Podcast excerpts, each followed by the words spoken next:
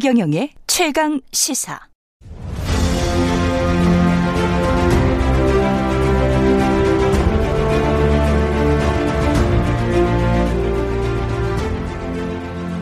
네, 오늘 윤석열 정부 출범했습니다. 예, 고환율, 고금리, 고물가에 글로벌 경기 침체 우려까지 새 정부의 경제팀 출범과 함께 엄중한 상황입니다. 윤석열 대통령 취임 기획, 새 정부에 바란다. 오늘 이 시간에는 새 정부의 경제정책 방향 어떻게 모색해 봐야 할지 전문가 두 분 모셨습니다. 한국경제산업연구원의 김광석 실장님 나와 계시고요. 안녕하세요. 네, 안녕하세요. 예, 우석훈 성결대학교 교수님, 우석훈 박사님 나오셨습니다. 안녕하세요. 예, 안녕하세요. 예.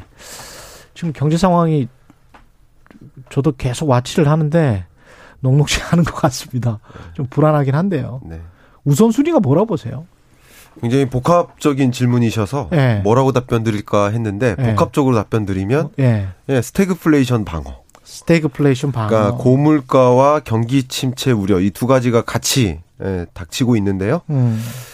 구조적인 대응책, 정책적인 어떤 대응책을 마련할 굉장히 중요한 시점인 것 같습니다. 이 스태그플레이션을 한번 방어하지 못하면 계속 그 공경에 처합니다. 예. 한번 물가 상승세에 취하면 계속 그 물가에서 벗어나지 못하고 뭐 저물가도 마찬가지고 고물가도 마찬가지고 그렇죠. 경기 침체 국면에서 한번 직면하면 중장기적으로 우리가 그럴듯한 어떤 구조가 없다 그러면 이 스태그플레이션 이 우려에 실제 처하게 되면 그 공경에서 빠져나오기 어렵기 때문에 네. 구조적인 대응 전략을 마련할 필요가 있겠다고 생각합니다. 우 박사님은 그 스태그플레이션 우려에 관해서 어떻게 생각하십니까?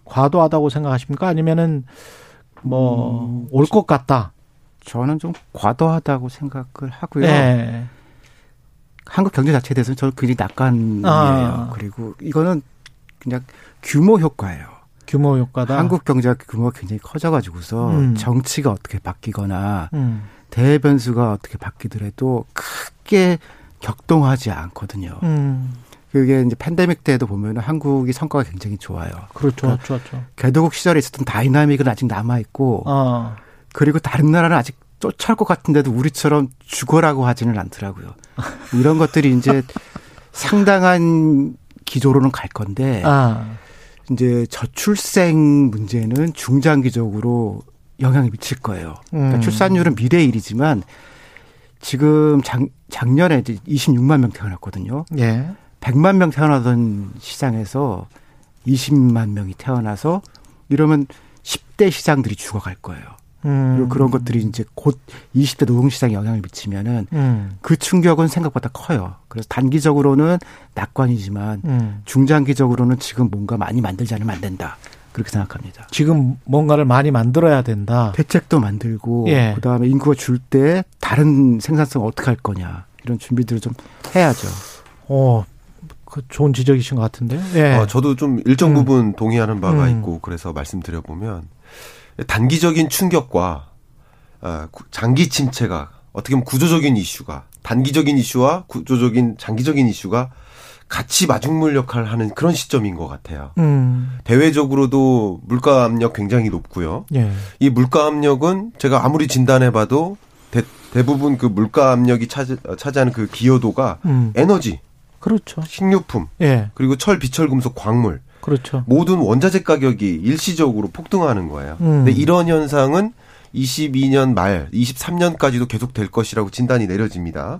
내년까지. 예. 예. 그런 과정에서 어떻게 보면 장기적으로 우리가 고민해야 되는 저출산 문제, 고령화 문제 이런 것들이 같이 맞물리면서 지금 뭔가 돌파구를 마련하지 않으면 일본 경제와 비슷해질 수 있다. 안 좋은 그런 사례를 따라갈 수 있다. 그렇기 때문에 지금 구조적인 대응 전략을 좀 마련할 필요가 있지 않을까 생각합니다. 또 일본 경제 이야기가 나오고 우석훈 박사님은 사실은 예.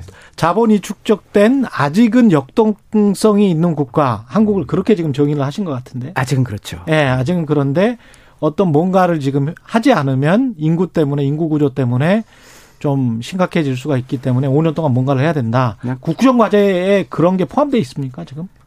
국정과제는 그거보다는 더 단기과제 중심으로 돼 있고 그다음에 국정과제를 보면서 제가 조금 우려한 거는 그러니까 원전 말고는 경제부총리한테 맡긴다. 그게 기본 틀인 것 같아요. 원전은 보니까 5번 나와요. 아, 5번 나오고. 예, 외교부 사업에 나오고, 예. 그다음 산업부 사업에도 나오고, 과기부 사업에도 나오고, 예. 이 기조에도 나오고. 그러니까 예. 이거는 대통령이 직접 할 건데, 나머지는 두 가지로 경제부총리한테 힘을 확 실어준 게요. 그 재정 준칙이라는 걸 만들겠다. 그러면 이제 앞으로 예산을 줄이는 거를 기재부가 더 이제 가이드를 잘하겠다는 게 있고요. 그러네요. 그다음에 공기업에 대해서 구조조정을 할 거예요. 근데 이거를 인력을 얼마큼 줄이고 돈을 얼마큼 줄일지 너희들이 알아서 내라. 그러면 그걸 기재부가 평가를 하겠다. 이런 이제 구조조정 사업이 있거든요. 예. 그러니까 공기업 공공부문 되게 싫어하는 거죠. 예. 근데 이 두 가지를 다 기재부한테 허락을 받아야 되니까 알아서 너네가 사람도 줄이고 예산도 줄이고 전체적으로도 예산을 줄이겠다. 그러면은 지금 기재부가 힘이 더 가죠. 그러네. 경제부총리가 그래서 상당히 국정을 총괄하는 위치에 갈 거니까 당분간 총리가 없어도 괜찮습니다라는 말이 나오게 되겠더라고요.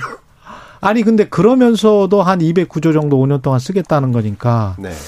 그러면 그 지금보다 209조 정도 더 쓰겠다는 거기 때문에 재정 규칙을 지키면서도 아 그렇게 하려면 공격 구조 조정할 수밖에 없겠구나. 이딴 거 좀 털 거. 예. 재정 준칙을 마련하는 거. 예. 그러니까 어떻게 보면 2020년에도 21년에도 그리고 예. 22년 지금까지도 공통되게 유지되는 것이 재정 적자입니다. 그렇죠. 그러니까 세입이 세출보다 적었어요. 세출이 더 많았어요. 22년도 마찬가지고. 그렇죠. 그러면 3년 연속 재정 적자가 유지되고 있는데, 그러니까 다른 이제 주요 선진국들, 미국이나 독일 같은 그런 선진국들은 이미 긴축적으로 전환했거든요. 그렇죠. 네, 재정 정책 측면에서 물론 통화 정책도 긴축적으로 전환했지만, 아 그래서 어떻게 보면 허리띠 졸라매기 이렇게 전환을 해 나가고 있고. 그러니까 우리나라도 역시 재정 준칙을 마련해서 과도한 재정 지출을 집행함으로써 어떻게 보면 향후에 발생할 수 없는 코로나19 이외에 또 다른 변수가 등장할 때 카드가 있어야 되지 않겠습니까? 체력 비축. 그렇죠. 예. 그런 관점에서도 재정 건전성을 강화하는 문제 굉장히 중요한데 그것과 동시에 경기 부양 이런 것들이 굉장히 어려운 과제라고 볼 수 있는 것이죠. 그게 가능합니까? 그것과 동시에 경기 부양이? 근데 재정 준칙은 예. 일단 민주당이 과반이 넘기 때문에요. 예. 안 돼요. 그래서 일단 늘릴 건 늘려놓고 예. 재정 준칙 한다고 해놓고 엄포만 놓는 거예요. 사실은 그렇게 말해야 보수 정부로서의 원칙. 을 지키고 그러면서도 사실은 정치적 유혹이 있는 게 사실이잖아요. 정치적 유혹이 분명히 있고 네. 거기 그리고 말을 뱉어놓은 게 많거든요. 지금 공약과 관련해서. 네. 그거는 뭐 돈을 안 쓸 수가 없는 문제들 아닙니까? 근데 일단 우리가 팬데믹 때 돈을 네. 워낙 안 썼어요. 네. 조금 전에 이제 줄였다고 말씀하셨잖아요. 네. 근데 아까 줄여야 됐다. 근데 우리는 워낙 덜 썼기 때문에 조금 손실보상하는 거는 그거 자체는 큰 문제는 없거든요. 근데 이게 일관성이 없어요. 이걸 가지고서 이제 뭐 다음에 무슨 마중모를 하겠다든가 이런 계획이 뭐가 있어야 되는데 저번에 못 줬으니까 우리가 정권 바꿔서 요번에 줄게요. 그럼 이게 좀 이상하잖아요. 그러니까 성장의 마중물이랄지 뭐 이런 네, 것들. 그러면 전략적인 뭔가와 함께 움직여야 되는데 너무 선거용으로 쓴 거 아닌가 싶어요. 그래서 이거는 조금 조정이 필요할 건데 또 막상 또 이 자영업자들 입장에서는 우리 준다고 해놓고서는 뭔 소리야. 그러면 또 줘야죠. 참 정치와 경제가 정치 경제학이잖아요. 원래 네. 경제학 자체가. 네네. 어떻게 보세요? 이런 것들은 정치적으로 결국은 굴복할 수밖에 없겠죠. 이게 민주주의이기 때문에. 제가 네. 뭐 정치 평론하러 온 네. 것은 아니지만, 예, 경제 예, 정치와 경제를 이제 떼놓고 얘기할 수는 없겠죠. 근데 기본적으로 예. 오늘 이제 신정부가 출범하니까 기본적으로 이제 우리 청취자 여러분들 입장에서는 기조 자체가 바뀌겠구나. 그렇죠. 기본적으로 그동안의 5년 동안의 정책 기조는 조금 더 분배에 초점을 뒀겠구나. 성장과 분배를 놓고 본다면 소득주도 성장이 그 대표적인 그 정책 기조인 거죠. 그 기조에서 완전히 바뀌는 거죠. 성장 중심으로. 그래서 혁신성장, 민간주도 혁신성장. 민간이 이끄는 그 말이 그렇죠. 있더라고요. 예. 예. 그게 가장 대표적인 신정부의 정책 기조라고 볼 수 있지 않을까 생각을 해요. 예. 어떻게 보면 정부가 이끌었다, 그러니까 정부가 일자리를 만든다 이런 컨셉보다는 민간 기업이 신산업을 적극적으로 진출하게 도와줌으로써 일자리를 많이 만들고 그것을 통해서 경제를 선순환시키고 성장시키겠다라는 것이 주요 골자인 것 같아요. 이게 옳고 그름의 판단이 아니라 지난 정부와 신정부 간의 그 기조적인 차이가 거기에 있지 않나 이렇게 생각을 합니다. 아니 근데 그것도 말만 그렇게 돼 있고요. 예. 그 안으로 들어가서 보면은 예. 예를 들면 기술 어떻게 할 거냐. 예. 기술 로드맵을 또 정부가 또 만들어요. 예, 무슨 그렇죠. 분야에서 하겠다. 뭐 예. 문제력은 이렇게 하겠다. 예. 수소 뭐 쭉 해놓고 들어오세요. 그럼 도와드릴게요.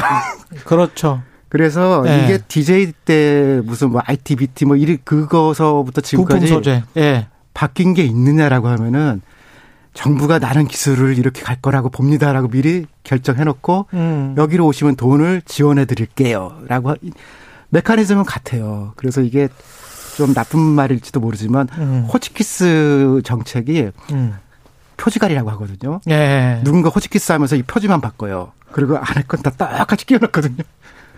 그러니까 정부 부처가 인수위에 보고한 자료들을 바탕으로 인수위가 만든 국정과제이기 때문에 저도 국정과제 이거를 몇 개 정부에 걸쳐서 보면 정말 비슷한 게 많긴 많더라고요. 네. 왜냐하면 정부 부처 관료가 어차피 만드는 거기 때문에 18개 정부 부처 관료가 본인들이 했던 거를 그대로 이제 다시 써놓는 경우가 많아서. 네. 이번 것도 보면 180페이지 되는데 네. 20페이지까지 많이 달라요. 네. 그다음에 21페이지 넘어가면서부터 이거 껍데기 가리고 네. 이게 DJ 건지 아니면 노무현 정부 때 건지 문재인 정부 골라보셔 그러면은 고로짓기 힘들지. 아무도 못 고를 거예요. 예. 네. 다른 정책이 나오기도 힘들죠. 그것도 맞는 말이에요. 네. 그것도 힘든 거예요. 그러니까 네. 근데 저는 요 얘기를 꼭 하고 싶습니다. 새 정부에 네. 바란다잖아요. 그러니까 전환의 시대에 맞게 전환하는 것도 필요하지만 또 지속해야 될 건 지속해야 된다. 이 두 가지를 좀 말씀드리고 맞아. 싶어요. 네. 이게 끊기면 애써 키워왔던 그 사업이 물거품되면 안 되잖아요. 그 대표적인 게 지금 에너지 정책 중에 하나인데 R&D 예산 같은 경우 우리나라 대략 한 20에서 25조 원 정도. 그렇습니다. 그러면 R&D 예산을 어디에 집중할 것인가. 이게 어떻게 보면 신산업 전략 중에 하나라고 볼 수 있을 것 같아요. 그런데 네. 그동안에는 태양광. 그리고 풍력 이런 영역에 많이 집중을 했었다면 에너지 예산도 있을 것 아니겠습니까? 그럼요. 근데 그중에서 원전 사업을 강조하다 보면 상대적으로 예산이 예, 앞에 말씀드렸던 쪽은. 이 태양광이나 풍력 같은 경우는 줄어들 수밖에 없어요. 근데 이런 종류의 신재생 에너지 산업 같은 경우는 이 예산이 계속 뒷받침되지 않으면 코스트가 다운이 되지 않습니까? 예, 그러면 예. 기업들이 그런 것을 활용하거나 그쪽으로 진출할 수가 없어요. 그렇죠. 보급도 비용이 어렵습니다. 줄어들지가 그러니까 않습니다. 어떻게 보면 예. 탈원전이라든가 원전 사업도 중요할 수 있겠습니다.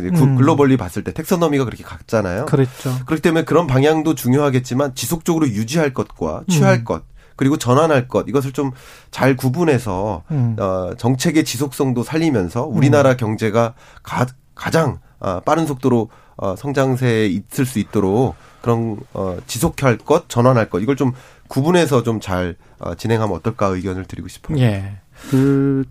저도 그 부분 봤는데 근데 걱정하신 것처럼 그렇게 재생에너지 쪽이 줄거나 그럴 것 같지는 않아요. 그러니까 예. 말은 되게 뭐 하겠다 많은데 그렇다고 해서 이제 이 깎거나 그런 건 별로 없고 근데 그쪽에서는 제일 큰 이슈가 이제 한전 민영을 할 거냐. 네. 그런데 지금 있던 이 국정과제상으로는 안 한다고 돼 있거든요. 한다는 말이 없으니까요. 그렇죠, 그렇죠.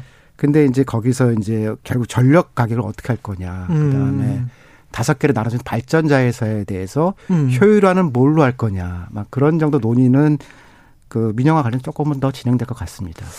지금 사실은 처음에 그 제기하셨던 스태그플레이션 그 물가 상승을 금리 인상으로 막을 수밖에 없을 것 같은데 그 문제하고 부동산 문제, 자산 가격 급등에 따른 대처 문제 이 문제를 좀 이야기를 해야 되는데요. 예. 교통정보 듣고 다시 돌아오겠습니다. KBS 1라디오 최경영의 최강시사 듣고 계신 지금 시각 8시 44분입니다.